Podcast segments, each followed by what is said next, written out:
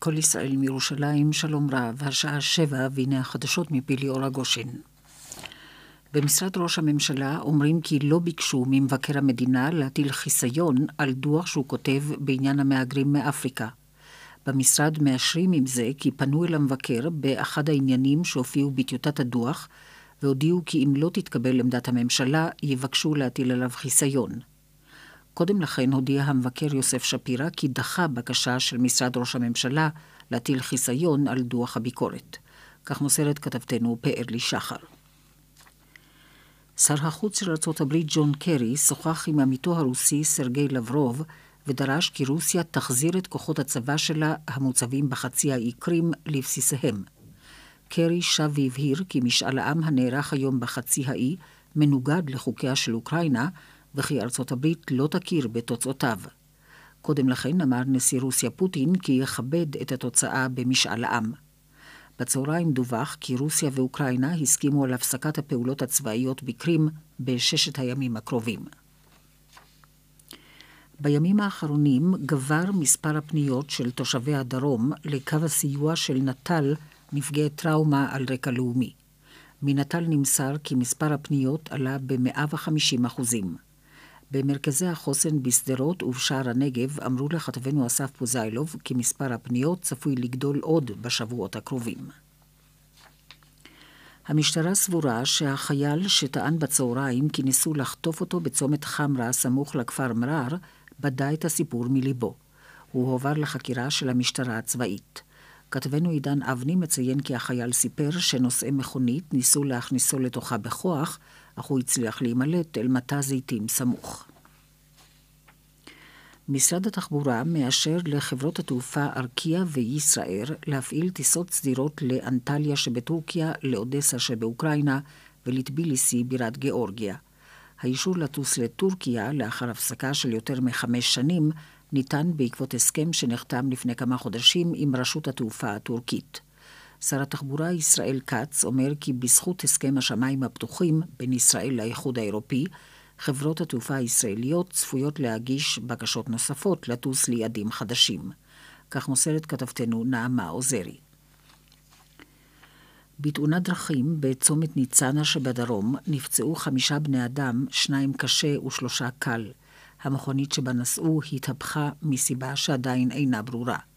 כתבנו ניסים קינן מוסר כי מסוק של מגן דוד אדום העביר את הפצועים לבית החולים סורוקה בבאר שבע. עורך החדשות יובל גנור, תחזית מזג האוויר מיד. בחסות לאפריקה, אמריקה, אירופה ולכל מקום בעולם. 012 סמייל. אם לא תזכרו, איך תחסכו? מחר יעלו הטמפרטורות ויהיה חם ויבש מהרגיל בעונה. אחר הצהריים תחל התקררות וייתכן אובך. מחרתיים התקררות נוספת וייתכן גשם קל. ביום רביעי דומה, וביום חמישי שוב התחממות. הטמפרטורות הצפויות הלילה ומחר בירושלים מ-14 מעלות עד 21, בתל אביב 14 עד 26, בחיפה 15 עד 23, בצפת 11 עד 18, בבאר שבע 15 עד 27, באילת מ-16 מעלות הלילה עד 27 מחר בצהריים. זה סוף החדשות מכל ישראל. רשת ב' של כל ישראל, כל החדשות, השידור הציבורי שלכם ובשבילכם. מיד דין ודברים, אך לפני כן מוקד התנועה. מיכל שמואלי, בבקשה. תודה איריס. דרך ארבע צפונה עדיין עמוס ממחלף כפר סבא, רעננה צפונה צומת דרור, דרך החוף צפונה עומס מגלילות עד רשפון, בגהה דרומה עמוס ממחלף גהה עד בר אילן, ובדרך 443 עמוס ממבוא מודיעין עד צומת שילת. מוקד התנועה של כל ישראל מכל טלפון נייד, כוכבי 955, עד כאן. בחסות קליק פארם, מזמינים תור מראש לבית המרקחת של סופר פארם וחוסכים את זמן ההמתנה לתרופות. להזמנת תור היכנסו לקליק פארם באפליקציית סופר פארם או באתר.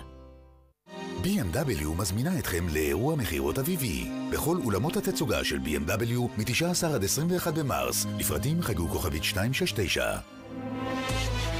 BMW מי לא רוצה לקבל 40% הנחה על הביטוח המקיף לרכב? נכון, אנשים שאין להם רכב. אבל חוץ מהם, מי לא רוצה לקבל 40% הנחה על הביטוח המקיף לרכב? די, נו, זאת שאלה רטורית.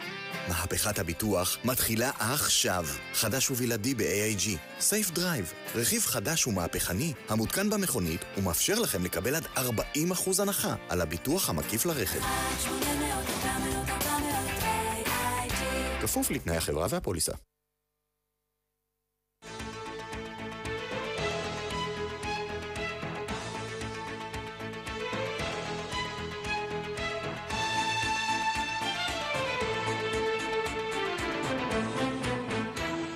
דין ודברים על חוק ערכים ודמוקרטיה ומה שביניהם עם משה נגבי.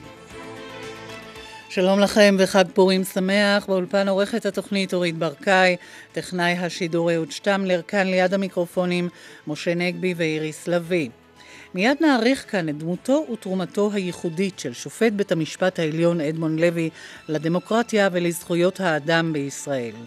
אנו מארחים באולפנינו את עמיתו לכס השיפוט, המשנה בדימוס לנשיא בית המשפט העליון אליהו מצה. נשמע את תובנותיו על שלושת החוקים השנויים במחלוקת שקיבלה הכנסת בשבוע שעבר והנוהל החפוז שבהם אושרו, ועל החלטת הפרקליטות לוותר על עדותה החדשה של שולה זקן נגד אהוד אולמרט.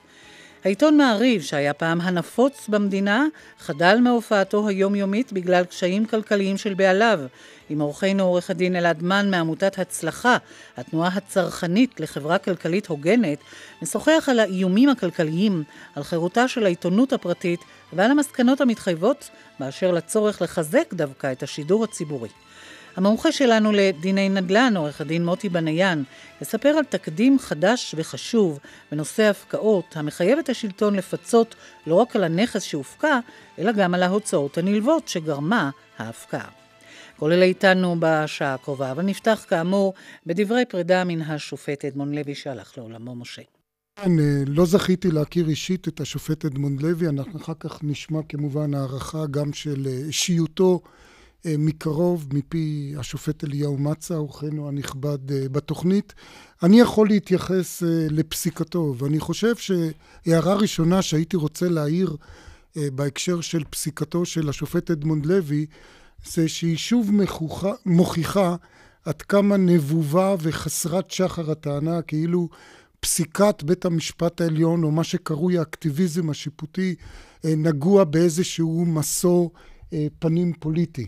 הרבו להזכיר, ובצדק, את אותה דעת מיעוט אה, נועזת, אפשר לומר, של השופט אדמונד לוי בפרשת ההתנתקות מחבל עזה, אה, כאשר הוא ביטל בעצם בדעת מיעוט, כמובן דעתו לא התקבלה, מול דעתם של עשרה שופטים אחרים, הוא הכריז על, על אה, הסכם ההתנתקות, על החוק שעיגן את הסכם ההתנתקות אה, מעזה כחוק בלתי חוקתי.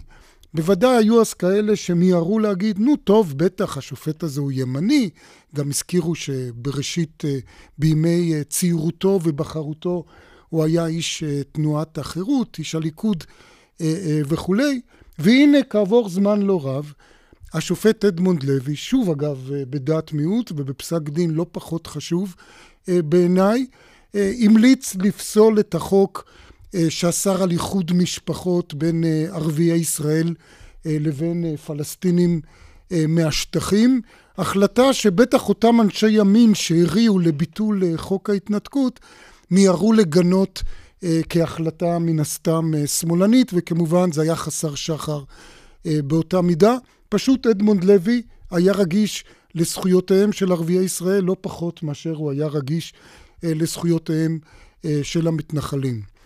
הוזכר הרבה, ושוב בצדק, הפסיקה החברתית של השופט אדמונד לוי, וצריך לומר שגם כאן הוא לא הפלה אה, בין אדם לאדם. אני בכוונה לא אומר בין אזרח לאזרח, כי כמו שאנחנו נראה, הוא היה חרד לזכויות חברתיות גם שלא אזרחים.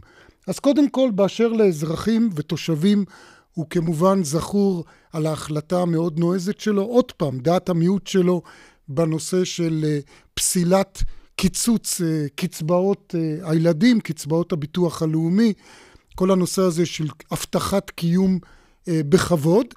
אבל באותה מידה, שוב, השופט אדמונד לוי קבע למשל שגם אה, פועלים פלסטינים בשטחים, שאינם כידוע אזרחי ישראל, שעובדים בהתנחלויות, צריכים ליהנות מכל זכויות העובדים אה, במדינת ישראל, כל חקיקת העבודה במדינת ישראל, והוא גם דאג לזכויות החברתיות של מהגרי עבודה הזרים, העובדים הזרים, כאשר הוא קבע שאסור לכבול עובד זר למעסיק שלו. נקודה אחרונה שהייתי רוצה להעלות, איריס, והיא מאוד חשובה ולצערנו תמיד אקטואלית, זה הנושא של הגישה המאוד תקיפה והמאוד נחושה של השופט אדמונד לוי בכל הקשור לשחיתות של אנשי צמרת. ואגב, כשהוא דיבר על שחיתות של אנשי צמרת, הוא דיבר לא רק על שחיתות כספית, הוא גם דיבר על עבירות מין שמבצעים אנשי צמרת, הוא ראה את זה כחלק מתופעת השחיתות, ניצול השררה לטובת הנאה אישית, בין אם היא כספית, בין אם היא מינית. אז כולנו זוכרים, לטובה לפחות לטעמי, את העובדה שהוא הכפיל פי שלושה את עונש המאסר על השר בניזרי, על לקיחת שוחד. כולנו גם זוכרים כיצד יחד עם השופטת בני שהוא התנגד לעסקת הטיעון עם משה קצב באותן עבירות מין שהוא ביצע. ואני רוצה להביא פה, ובזה אני אחתום את דבריי, איריס, ציטטה מפסק הדין שלו בנושא של עסקת הטיעון עם קצב, שבו הוא מדבר על כך, א', שהסכנה בשחיתות ובניצול השררה, הניצול המושחת של השררה, היא סכנה ביטחונית קיומית, זה הביטוי שהוא השתמש בו, למדינת ישראל, שאיננה נופלת מהסכנה הביטחונית הקונבנציונלית שאנחנו מכירים לה, ומה שלא פחות חשוב, אמר השופט אדמונד לוי, או מה שלא פחות מסוכן זה שהחברה בישראל, אני מצטט, מסתגלת אט אט לגילויי השחיתות ומתייחסת אליהם כמעט בשוויון נפש. ופה הוא הביא כדוגמה את הפרשה של חיים רמון, והוא כותב, הורשע שר בביצוע מעשה מגונה בקצינת צה"ל, ובמקום שהמערכת הפוליטית תסתייג ממנו, היא אימצה אותו אל חיקה בחום רב, ואף קידמה אותו לעמדה בכירה יותר מזו בה כיהן בעבר. אני יכול להגיד שאני יכול לשער מה אדמונד לוי היה אומר על הקרקורים, גם שלנו התקשורת צריך לומר, סביב אריה דרעי, גם בשבוע שעבר, שוב נזכיר, מהפוליטיקאים שהורשעו במעשי השחיתות החמורים ביותר בתולדות השחיתות הפוליטית במדינת ישראל. כבוד המשנה לנשיא בית המשפט העליון בדימוס, השופט אליהו מצה, כבר הזכרנו, אתה ישבת לצידו של השופט אדמונד לוי על כס השיפוט, בוודאי יש לך מה לומר ולהעריך. בוודאי, השופט לוי היה שופט מקצועי ממדרגה ראשונה. בבית המשפט המחוזי, בשבתו בבית המשפט המחוזי, הוא נחשב למומחה בענייני פלילים, וההכרעות שלו שהגיעו לערעור לבית המשפט העליון עשו רושם של הכרעות מאוד יסודיות ומאוד מפורטות. הוא גם היה חרוץ בצורה בלתי רגילה. על רקע ההערכות האלה הוא מונה, הומלץ ומונה לבית המשפט העליון, אבל כשהוא הגיע לבית המשפט העליון הוא פרס כנפיים. והוא התגלה ביכולות חדשות בלתי נדלות בתחומי המשפט הציבורי, בתחומי המשפט האזרחי וכמובן גם בתחומי המשפט הפלילי. השופט לוי לא היה איש רעים להתרועע. הוא הסתייג מהשתתפות בטקסים, הוא לא הלך לאירועים חברתיים, הוא, כשהוא לא ישב באולם אז הוא היה בדרך כלל ספון בלשכתו מול המחשב בעבודת כתיבה ועיון. הוא היה מאוד מאוד ממוקד בעבודה שלו, מאוד מאוד רציני בעבודה שלו. וה... והוא, וחבל על... וחבל... הוא אבדה, מותו מהווה בהחלט אבדה. אני משוכנע שהיה יכול עוד איכשהו לתרום, גם אחרי פרישתו. הוא ישב בראש ועדה ש... עסקה במעמד... שעסקה במעמד של היישובים, אני מניח שהוא יכול עוד לתרום בתפקידים ציבוריים נוספים. חבל על די עבדין ולא משתכחין. אנחנו רוצים להמשיך ולשוחח איתך כאן, השופט בדימוס מצא, בענייני אולי פוליטיקה ודמוקרטיה. הכנסת סערה בשבוע שעבר סביב חקיקת חוקי הגיוס, המשילות, משאל העם, והאופוזיציה החרימה את הדיונים בטענה של איום על הדמוקרטיה. איך אתה רואה את זה? גם לך זה נראה כך? אני, אני לא כל כך רוצה להתייחס לתכנים של החוקים האלה, אם כי יש לי הרבה מה להגיד על החוקים. אני אסתפק בזה שאני אתייחס לאיך ולא למה. והאח הוא מאוד מאוד, האיך הוא מאוד מאוד מטריד ומאוד מאוד מביך. אני חושב שראש ממשלת בריטניה, שלמד את המילה העברית בלגן, הוא המעיט בתיאור של הבוקה ומבולקה ששררה בכנסת במהלך הדיון בשלושת החוקים האלה. אני חושב שהבעיה האמיתית היא שאין לנו תרבות של דיון בפרלמנט הישראלי, ועוד פחות מכך יש לנו כללי משחק ברורים של דמוקרטיה. אין לנו, או יש... אין לנו, אין לנו, אין לנו כללי משחק. Mm-hmm. אז אמנם אה, כדי ל, ל, ל, לבטל חוק יסוד כזה שיתקבל כמו עניין המשילות, אז צריך 61 קולות, אבל הרוב של 61 זה רוב שבקוניונקטורה פוליטית מסוימת, זאת בעצם הקואליציה. לא צריך יותר מהקואליציה. והיו לנו כמה הצעות לחקיקת חוק יסוד החקיקה, שאף אחת מהן לא זכתה להתקבל עד היום. וחבל מאוד, מפני שהדרך היחידה להסדיר את הדברים האלה היא באמת בקביעת כללי משחק ברורים. אה, זה לא היה אולי אה, כל כך מרנין את הלב לראות איך שהקואליציה הזאת אה, השתדכה בתוך עצמה כדי לקבל את שלושת החוקים האלה במרוץ מטורף נגד השעון, על אפם ועל חמתם של חברי האופוזיציה. זה לא היה מרנין את הלב, אבל פגם חוקי אמיתי לא היה בזה, כי מותר היה לעשות את זה. ההסכמים האלה ההסכמים הם חוקיים. האלה, כן. ההסכמים האלה היה מותר לעשות, זה לא יפה, אבל זה לא כן. בלתי חוקי. אה, וה, והאופוזיציה התנהגה בצורה קצת ילדותית, כאשר היא פרקה מעצמה את עול הדיון במליאה והלכה להסתתר באיזה חדר אחר. זה לא מתקבל על הדעת. זה לא מתק... אתה חבר פרלמנט, אתה, יש הצעת חוק של הממשלה ואתה באופוזיציה ואתה רוצה להתנגד, תעלה על דוכן העדים. וניתנה להם הזדמנות לעלות על דוכן העדים, והם אה, לא ניצלו אותה. ו, ו, וזה כמעט מביש, הייתי אומר, שהדרך שבה התקבלו החוקים האלה אה, הייתה מאוד מאוד מצערת, וצריך לחשוב אם אה, יצא מזה בסופו של דבר איזשהו לקח לגבי העתיד. מה, של חקיקה, של, של, של הליכי... החס... אה, המערכת החוקתית שלנו חסרה בעצם שני חוקי יסוד עיקריים. חוק יסוד החקיקה וחוק, ומגילת זכויות האדם והאזרח. שני אלה אין לנו. וחוק יסוד החקיקה היה יכול לפתור את הבעיה. אז נכון שיצטרכו שם לעשות פסקת התגברות. שהכנסת תוכל להתגבר על פסיקה של בית המשפט העליון שפוסלת חוק של הכנסת. אבל גם לפסקת התגברות אפשר לקבוע מגבלות. כפי שהדבר הזה בקנדה, שזה רק פעם אחת, 70, לתקופה... 75. דובר על 70... דעתי, דעתי הייתה צריכים להיות 80. למה כן. 80? מפני שאם בית המשפט העליון, שהוא מבטל חוק של הכנסת, צריך לקבל לפי הצעת החוק הזאת של נאמן נדמה לי, בשני שלישים מהרכבו, וזה צריכים להיות לכל הפחות תשעה שופטים, ושני שלישים צריכים להצביע בעד ביטול החוק, אז גם שהכנסת תהיה שני שלישים כדי להחיות את 80, החוק. כן. 80. אז את, את, אתם יודעים מה, אפשר היה להתפשר על 70 או על 75. אבל 61 זה באמת לא אמיתי, זה לא, זה, זה לא מחסום אמיתי. אבל חוק כזה לא יכול גם לשתק את, הח... את, ה... את הדינמיקה של החקיקה בכנסת? איזה חוק? חוק כזה, כמו ש, שיגביל וייתן את האפשרות אה, לחסל כל חוק ומגבלותיו שלו. כן. על הגיוס אני בכלל לא אדבר. אני, יש כבר עתירות שתלויות לפני בית המשפט העליון, ואני לא רוצה להביע דעה עליו. אה, משילות ומשאל עם נראה לי שזה מין תרתי דה סתרי, שזה לא כל כך מסתדר. בחקיקת חוק המשאל העם, הכנסת בעצם מביעה אי אמון בכוחה שלה, הממשלה מביעה אי אמון בכוחה שלה למשול.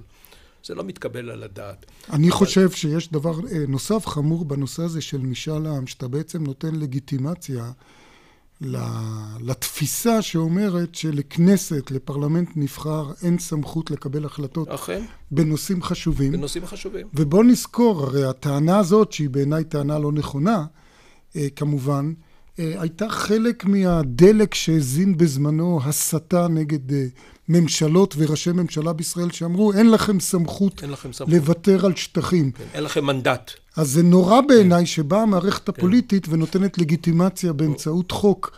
היא מודה אה, שאין לה מנדט. בדיוק, היא מודה כן. שאין לה מנדט. נכון. אה, אה, וכולי.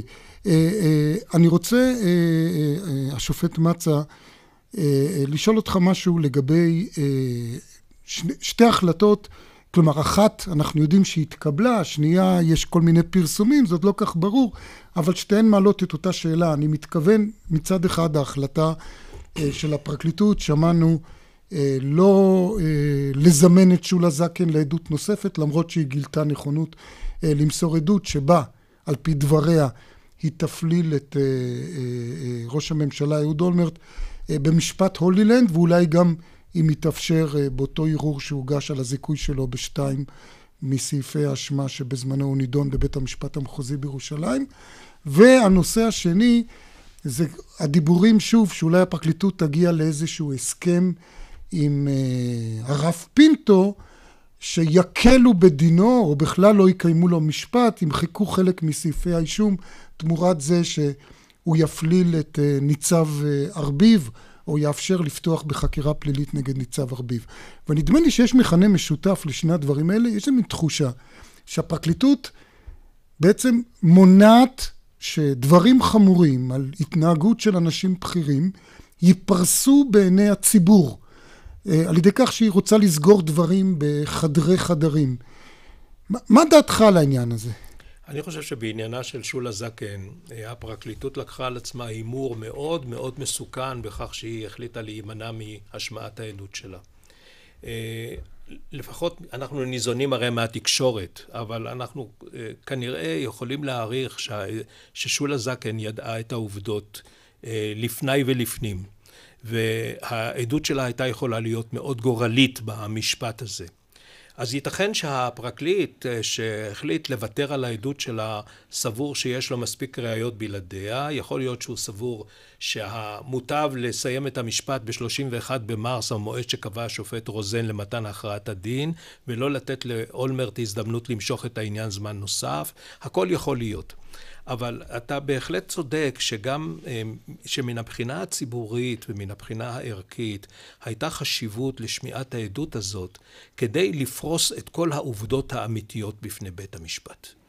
אה, ואני לא, אה, לא הייתי חושש כל כך שאם היא הייתה מובאת לדוכן העדים, הייתה סכנה שבית המשפט לא יאמין לה.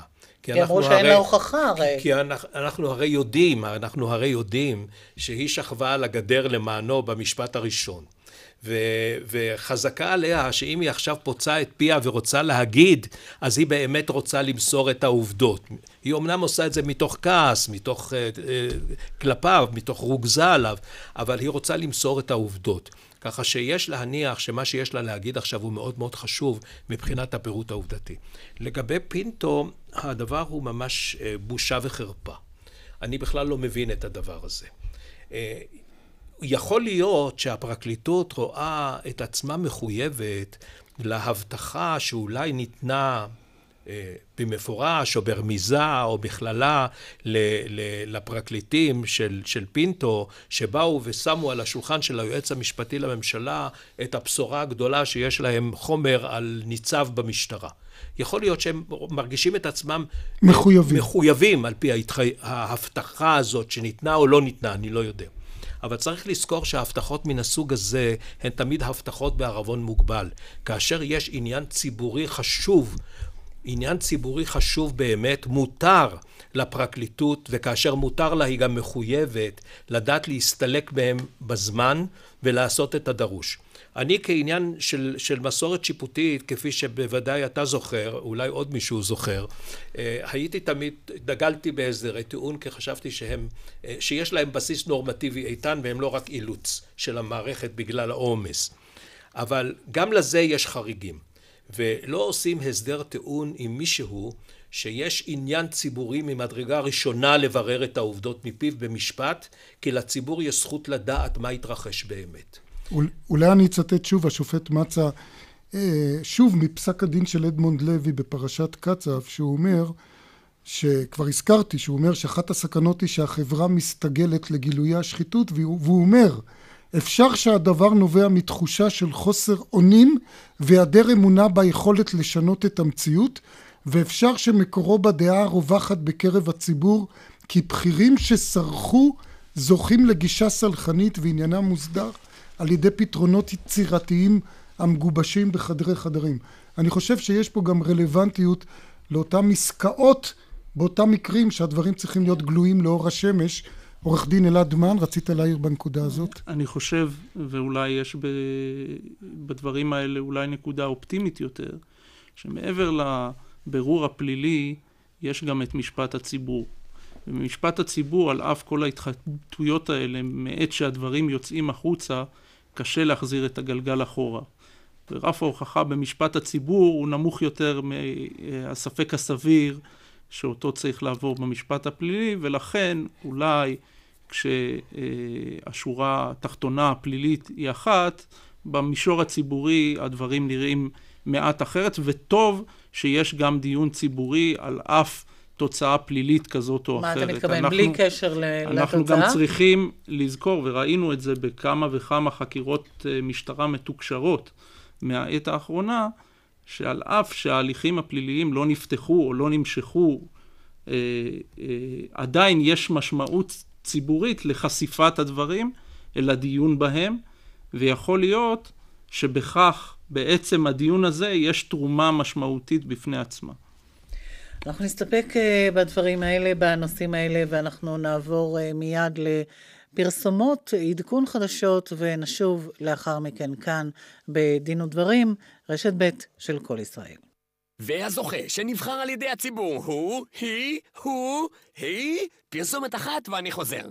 חזרתי! הצרכנים בישראל בחרו יופון, מוצר השנה בקטגוריית התקשורת. עוברים ליופון, סלולר ללא הגבלה וגלישה מהירה, רק ב-58 שקלים לחודש, והמחיר קבוע לשנה. הצטרפו עכשיו! יופון, כוכבית 0558, בהתאם לתנאי המסלול. שמח בהלפרין, 55% הנחה על כל החנות. אופטיקה הלפרין. רק שקם אלקטריק מאפשרת חמש שנות אחריות על כל המקררים! שקם אלקטריק, בטוח שקנית טוב! כפוף לתקנון! אני בקולנוע, זה שלידי אומר לי, יאללה, אורנה, קחו חדר. אה, מר עטלף, תעמוד כמוני מחובקת על הסיפון בשקיעה מושלמת מול חופי איטליה בהפלגה של מנו ספנות, וגם אתה תלך לקולנוע רק בשביל החושך. ועוד משהו, אתה ממורמר, אני כבר לא. ואתם? חייגו עכשיו למנו ספנות, כוכבית 8288, והצטרפו אלינו להפלגת 12 לילות חלומיים לרומא, נפולי, סיציליה, מלטה ואיי יוון. מה גונדולה, רוצה סיבוב על חסקה? הנה עוד דרך למציאת אהבה. התקשרו, האזינו לתיבות קוליות של גברים או נשים, והשאירו הודעה למי שתרצו להכיר. הם כבר יחזרו אליכם. חייגו, 1-950-50-50, Love me, 1-950-50-50. בעלות שיחה ברשת המנוי ליד תוכן בתוספת 50 אגורות לדקה. יש לך סוכן ביטוח, אז תרגיש הכי, הכי בטוח. שמח בהלפרין, 55% הנחה על כל החנות. אופטיקה הלפרין. טירוף, תבואו לסופרלנד, עושים אקסטרים עם חברים, באים לסופרלנד, עשיתי לייק על החיים, אני בסופרלנד, זה סופר סופרלנד, כיף שזה fun כל הזמן. בואו לעולם ההרפתקאות של הסופרלנד. יום שלם של חוויות לכל המשפחה. שמח בהלפרין, 55% הנחה על כל החנות. אופטיקה הלפרין. חייגו עכשיו למנו ספנות, כוכבית 8288, והצטרפו אלינו להפלגת 12 לילות חלומיים לרומא, נפולי, סיציליה, מלטה ואיי יוון. מה גונדולה, רוצה סיבוב על חסקה? היי מירי, תגידי, זה נכון שיש ברויאלטי מבצע שבו מקבלים חצי מסכום הקנייה בחזרה לקנייה נוספת? דנה, אני אחזור אלייך. אה, סליחה שאני שוב מציקה, רויאלטי, זה נכון שמחזירים חצי מהסכום לקנייה נוספת? דנה, אני אחזור אלייך. מירי, רק תעני לי מהר, מקבלים או לא מקבלים בחזרה חצי מהסכום ברויאלטי? דנה, את מפריעה. אני ברויאלטי. קונים ומקבלים בחזרה חצי מהסכום לקנייה נוספת. די, ידעתי. Love is royalty. כפוף לתקנון. שמח בהלפרין, 55% הנחה על כל החנות. אופטיקה הלפרין. שלום, כאן פרופסור עמוס רולידר. אני תמיד מחנך הורים להגיב מיד ולא להסס לנוכח התנהגויות מסוכנות של ילדיהם. זה בדיוק מה שמערכת הרדאר של איוואקס עושה בשבילי. היא מלמדת אותי. כשאני מאבד ריכוז בנהיגה, כל צפצוף מהווה נזיפה סמכותית ונחרצת. המערכת מלמדת אותי לנהוג כמו בן אדם. היא מצילה את חיי. רדאר RD 140 מבית SDS. התקשרו עכשיו ל-AWACS כוכבית 5022. נותרו יומיים אחרונים למכירת חג הפורים. במכירה יינתנו הנחות ענקיות עד 30% הנחה. כפל מבצעים וכפל הנחות. מכירת חג הפורים, היום ומחר, ברשת מחסני חשמל. המחיר נמוך מדי במחסני חשמל למינוי לעיתון ישראל היום במחיר משתלם עד הבית חייגו כוכבית 8444 רק 26 שקלים ו-40 אגורות למינוי סוף שבוע שבע וחצי, עדכון חדשות, ליאור גושן, בבקשה. שלום רב, שר החוץ האמריקני קרי שוחח עם עמיתו הרוסי לברוב והבהיר שוב כי ארצות הברית לא תכיר בתוצאות משאל העם בחצי האי קרים. מבקר המדינה דחה בקשה של משרד ראש הממשלה להטיל חיסיון על דוח ביקורת שהוא כותב על הטיפול במהגרים מאפריקה. במשרד ראש הממשלה מכחישים כי ביקשו חיסיון. משרד התחבורה מאשר לחברות התעופה ארקיע וישראל לטוס באופן סדיר לטביליסי, לאנטליה ולאודסה. בתאונת דרכים בדרום נפצעו חמישה בני אדם, שניים מהם קשה. בתאונה בצפת נפצע רוכב אופנוע פצעים בינוניים. בביתו של תושב הכפר שייח' דנון נתפסו יותר ממאה כברות זיקוקים האסורים בשימוש. מזג האוויר מחר חם מהרגיל בעונה. זה העדכון ברשת ב'.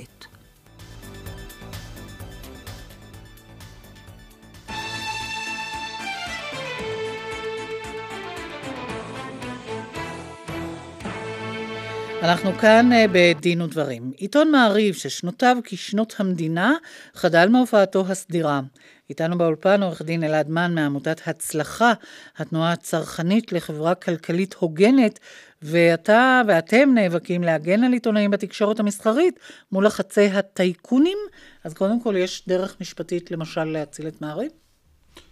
הגורל של מעריב אה, ייגזר בסופו של דבר מההיתכנות הכלכלית להמשך פעולתו.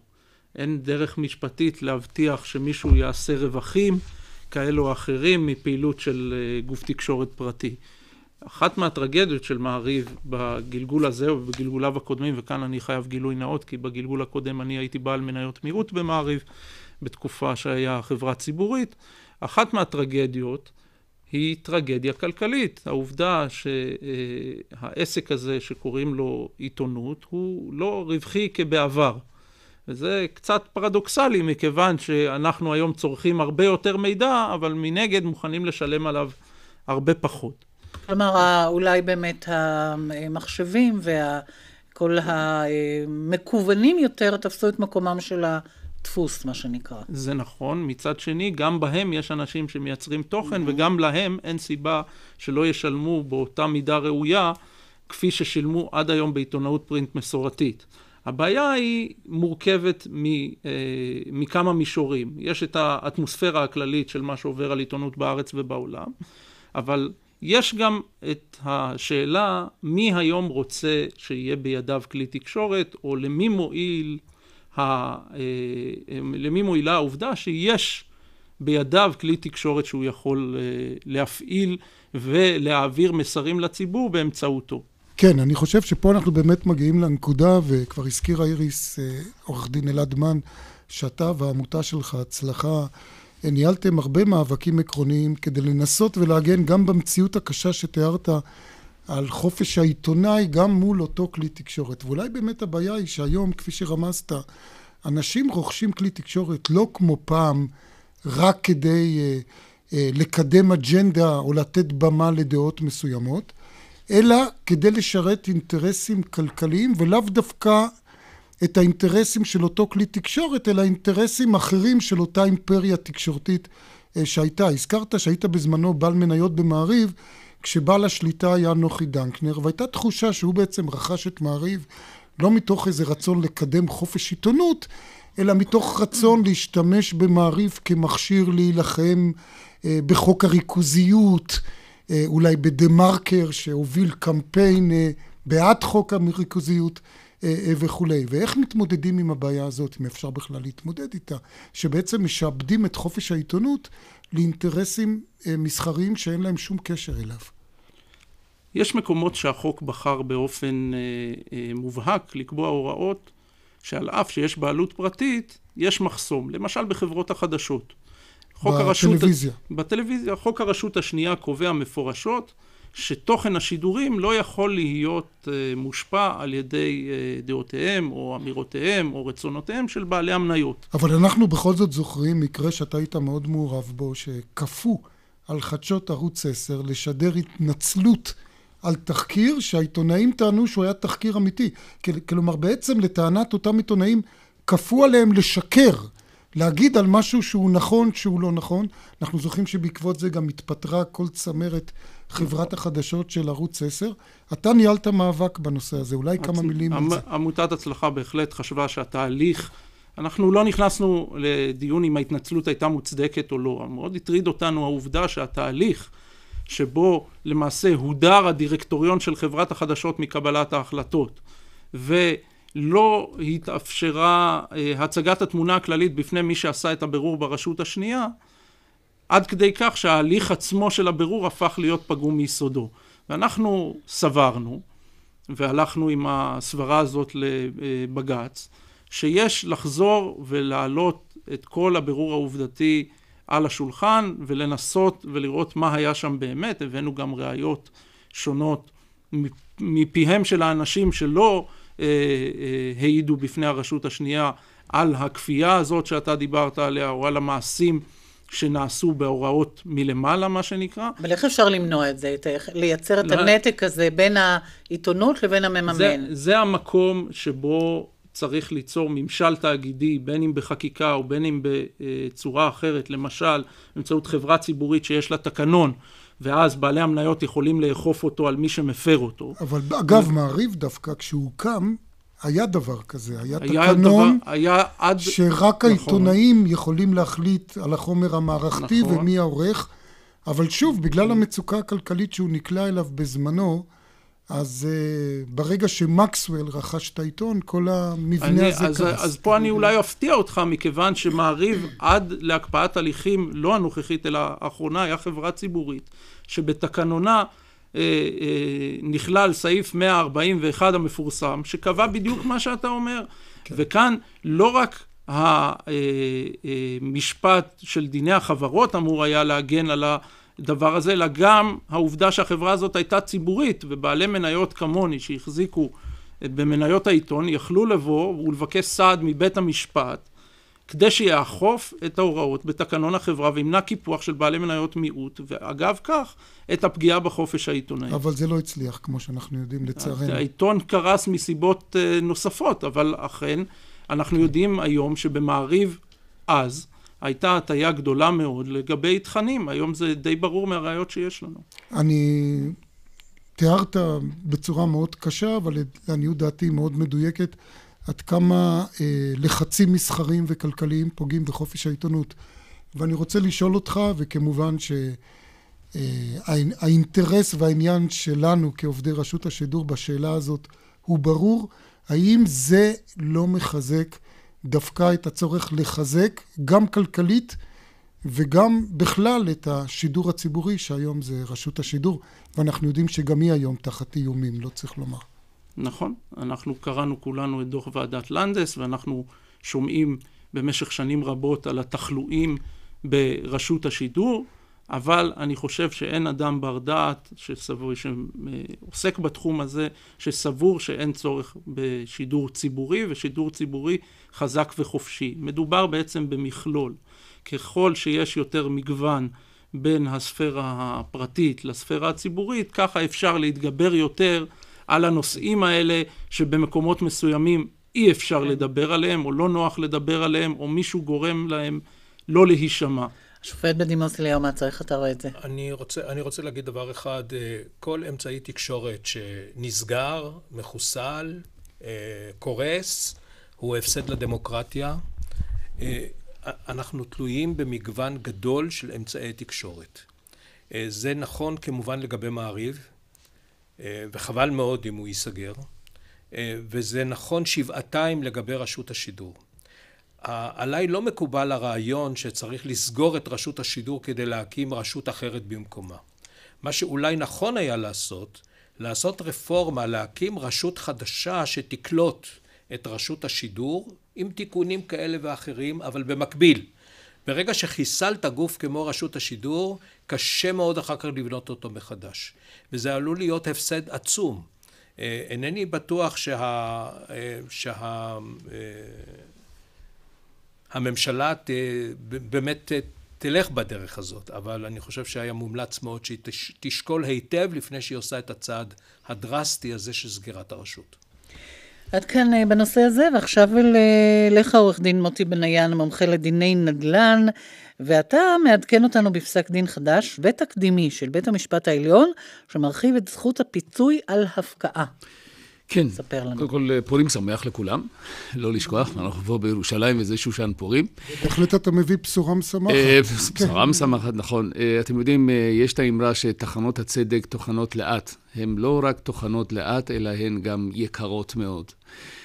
הרבה מאוד פעמים אנשים שרוצים להגיש תביעה, השיקול הכלכלי, כמה יעלה להם, והאם בכלל בית המשפט יחזיר להם את ההוצאות הריאליות, הם שיקול מכריע מאוד, האם בכלל לגשת אל התביעה או לא.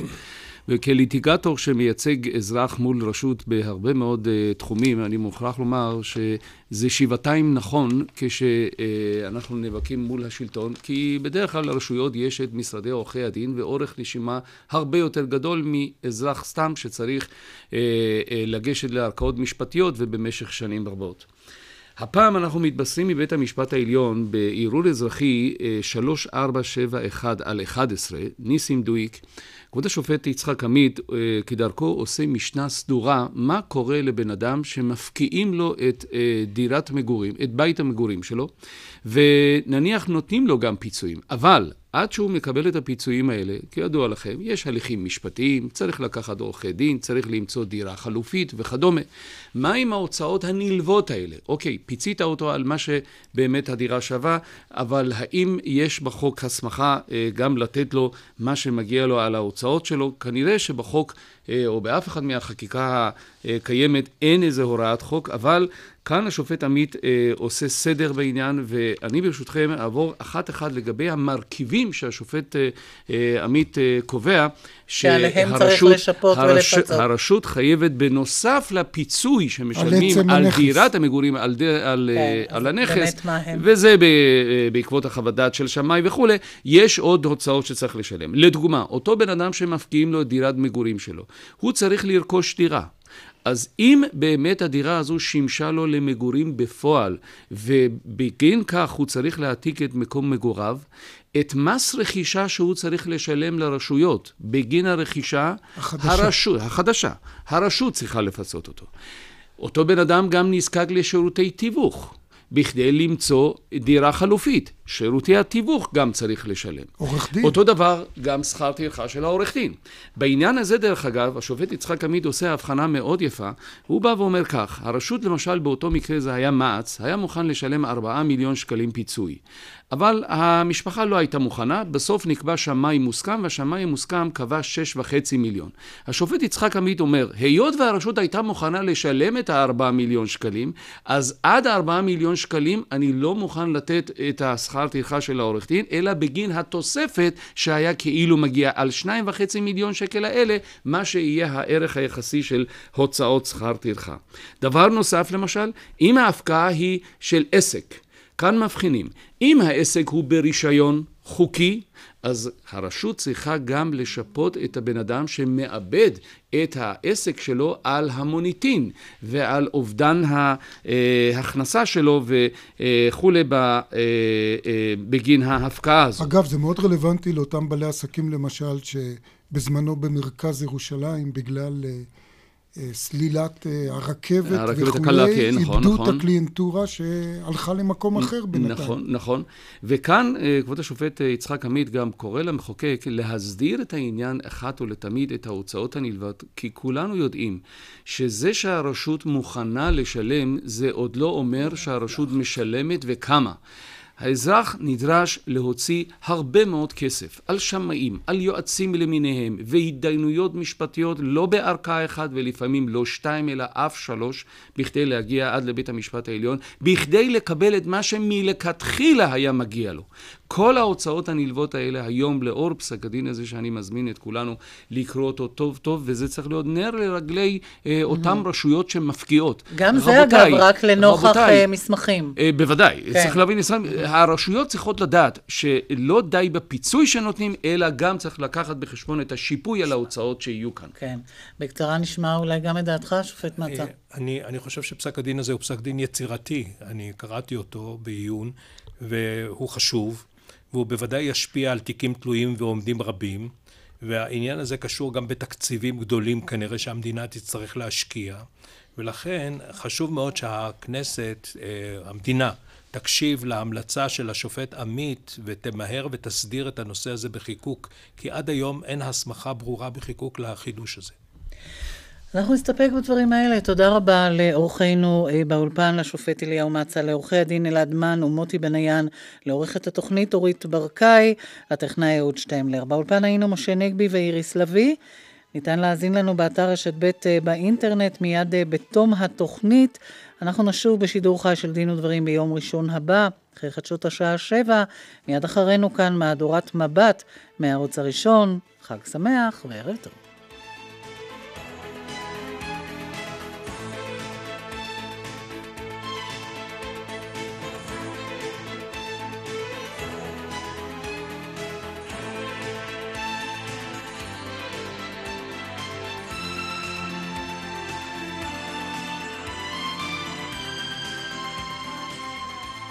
שמח בהלפרין, 55% הנחה על כל החנות. אופטיקה הלפרין. Buenos días, señoritas. היום נלמד איך אומרים בספרדית זומבה, לטיני, אירובי, חיטוב והרציה. זה פשוט. אומרים סטודיו סי. סטודיו C, כוכבית חמישים, ארבעים וחמש. מוי בואנו. בסניפים נבחרים בלבד. שמח בהלפרין, 55% הנחה על כל החנות. אופטיקה הלפרין. שלום, כאן גילת אנקורי. כשהייתי צעירה והיו אומרים לי ברייק הלג, הייתי מבסוטית. היום אני אומרת לא תודה. מגיל 50, כל נפילה קטנה יכולה להפוך לצרה גדולה. הצטרפי עכשיו לביטוח תאונות אישיות 50 פלוס של AIG, ותקבלי פיצוי מהיר לכל מטרה. והעלות? משקל אחד ליום, ובלי צורך במילוי שאלון רפואי. כפוף לתנאי החברה והפוליסה. בחסות, צריכים כדור להורדת לחץ הדם? למה לחכות בתור? היכנסו לקליק פארם באפליקציית סופר פארם או באתר, הזמינו תור מראש לבית המרקחת של סופר פארם ותחסכו את התור לתרופות. והזוכה שנבחר על ידי הציבור הוא, היא, הוא, היא, פרסומת אחת ואני חוזר. חזרתי! הצרכנים בישראל בחרו יופון, מוצר השנה בקטגוריית התקשורת. עוברים ליופון, סלולר ללא הגבלה וגלישה מהירה, רק ב-58 שקלים לחודש, והמחיר קבוע לשנה. הצטרפו עכשיו! יופון, כוכבית 0558, בהתאם לתנאי המסלול. 30 שניות על שוק ההון עם גבי ינון. למרות הורדת הריבית הדרמטית שעליה הוחלט בעת האחרונה, הודיעה חברת קולמקס כי היא ממשיכה להתחייב לתמורה מיידית של 5% בהעברת תיק השקעות. אם אתה פעיל בשוק ההון, קולמקס היא החברה היחידה שמוכנה להתחייב ל-5% תמורה בהעברת תיק השקעות. לפרטים על התוכנית, כוכבית 6046. המעבר לקולמקס אינו מחייב ניסיון בשוק ההון, כפוף לתקנון. שלום, כאן מיכאלה ברקו. 30 שנה אני בעולם היופי הישראלי.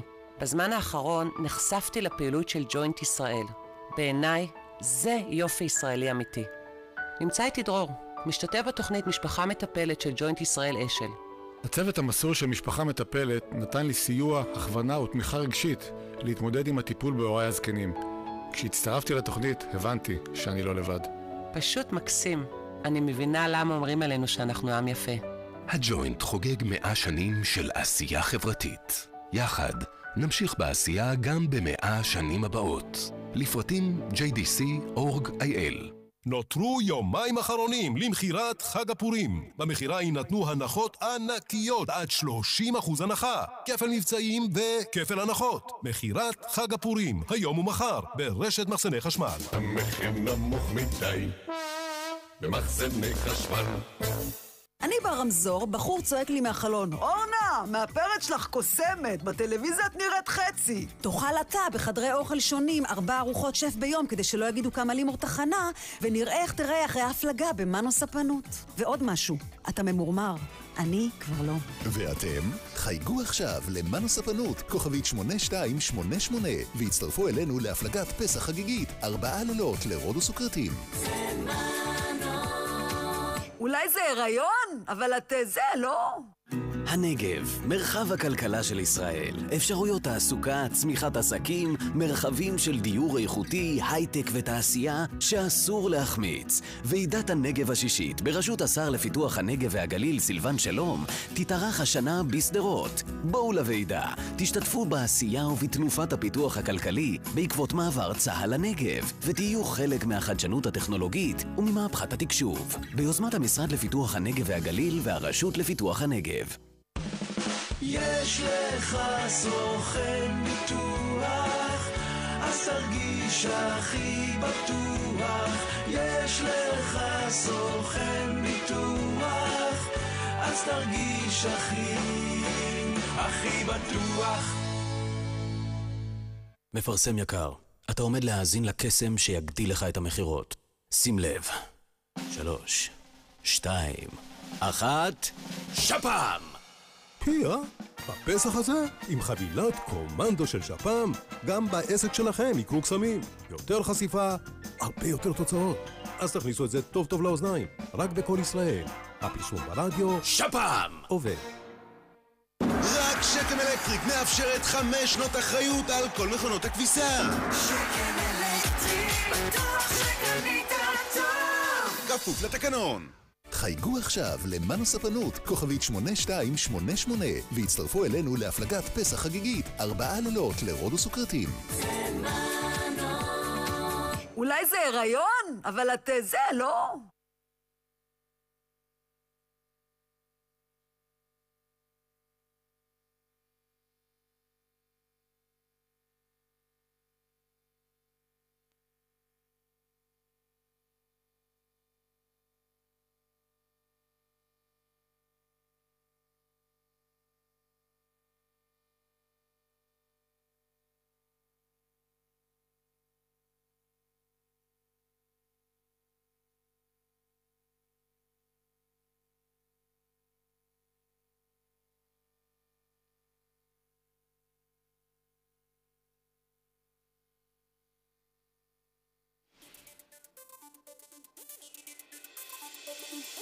ב' של כל ישראל. אנו עוברים עתה אל הטלוויזיה הישראלית, הערוץ הראשון, לשידור מהדורת מבט.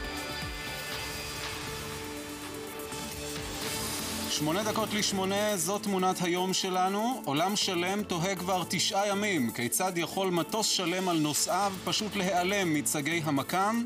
הדמיון בין תעלומת המטוס המלזי לסדרת המתח אבודים מעניק לסיפור החדשותי הזה הילה קולנועית.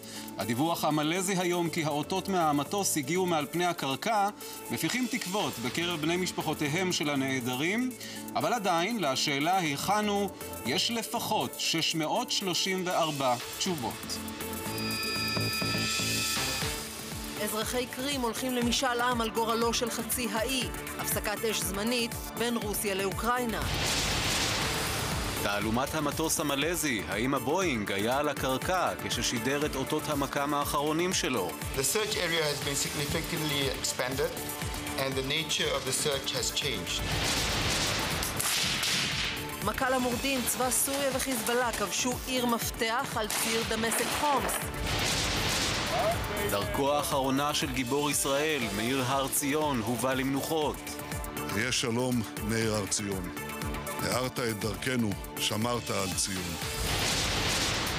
אדל הקטנה, שנפצעה קשה בפיגוע, חוגגת פורים בצל המאבק של משפחתה למצוא לה מסגרת שיקומית. את ילדה מקסימה שלנו ואנחנו מצפים לך ומחכים לך. מנהיג הכת לב טהור בקנדה קרא לחבריה לשבות רעב, קרוביהם בארץ זועקים לעזרה. אני מתחננת אליכם, תעזרו לי מה שאפשר. ועם מזג אוויר בתחפושת אביבית, חגיגות עד לא ידע ברחבי הארץ.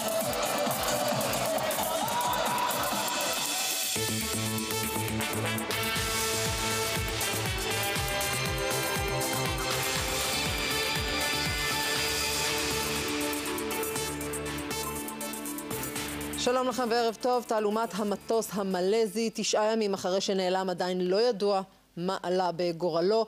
היום נודע שכמה שעות לאחר שנעלם נקלטו ממנו אותות כשהיה על הקרקע. את התרחישים האפשריים שיכולים להפוך לסרט עלילתי מרתק מביאה כתבת חדשות החוץ קרן הלמן.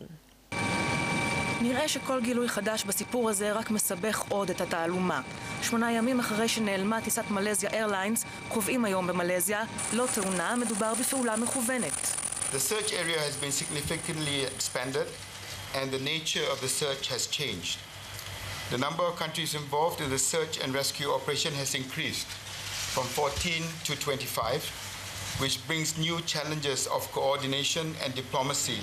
לאחר שסטה ממסלולו ונעלם, המשיך המטוס כנראה באחד משני נתיבים אפשריים, צפונה לכיוון קזחסטן, או אולי דווקא במסדרון הדרומי, לעבר האוקיינוס ההודי ואוסטרליה. ההערכה היא שיד זדונית חיבלה באמצעי התקשורת שלו כדי להעלים אותו מהמקם. כרגע כולם על הכוונת. הטייס, טייס המשנה, גם שאר אנשי הצוות והנוסעים, אפילו הטכנאים שטיפלו במטוס על הקרקע. The four areas of uh, our focus on the investigations. Number one, hijacking. Number two is sabotage. Number three. והיום אולי גם מתגלות טביעות אצבע אפשריות של ארגון אל-קאעידה. הטלגרף הבריטי מדווח כי פעיל בארגון התבקש למכור פצצות לטרוריסטים מלזיים שרצו לחטוף מטוס. ייתכן שהאות האחרון הגיע מהמטוס לאחר שכבר נחת. האם זו חטיפה לקראת פיגוע אדיר דוגמת 11 בספטמבר? In a way, it does raise your hopes because you think the potential is there that my brother is still alive. Um, but then I think I also find that very scary as well um, because if someone has deliberately taken this plane, then they've taken it for a reason. קרובי המשפחה מאבדים סבלנות. החיפושים משתרעים עתה על שטח עצום. האפשרות שהמטוס לא יתרסק אולי נותנת להם תקווה, אבל גם האפשרויות האחרות לא מבשרות טובות על הטיסה האומללה הזאת. אורן הארי, עורכת שעות החוץ, מצטרף אלינו. אורן, הימים נוקפים וגם כל אמצעי המעקב האלקטרונים המשוכללים לא מצליחים לפענח את התעלומה הזאת. זה לא רק זה שלא מצליחים לפענח, מתברר שהם הרבה פחות משוכללים והרבה פחות מקיפים ממה שחשבנו, אולי יש בזה אפילו משהו טוב.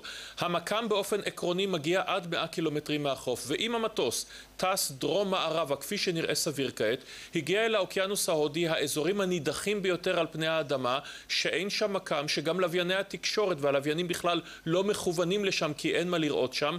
העומק הוא בסביבות הארבעה קילומטרים. אם המטוס הגיע לשם והתרסק שם לתוך המים, יכול לקחת הרבה מאוד זמן עד שידעו מה קרה לו. נזכיר, טיסת אייר פרנס באוקיינוס האטלנטי, שידעו בדיוק היכן היא, לקח שנתיים להוציא את שרידי המטוס. האפשרות המפחידה יותר, זה שאכן הוא נחת באיזשהו מקום עלום, מאוד לא סביר. הודו אומרת, הוא היה מופיע על מסקי המקם שלנו, זה לא יכול להיות, אבל אם כך, מה עלה בגורלו ולמה מכינים אותו, אם נלך אל התרחיש הקיצוני, זו באמת מחשבה מצמררת.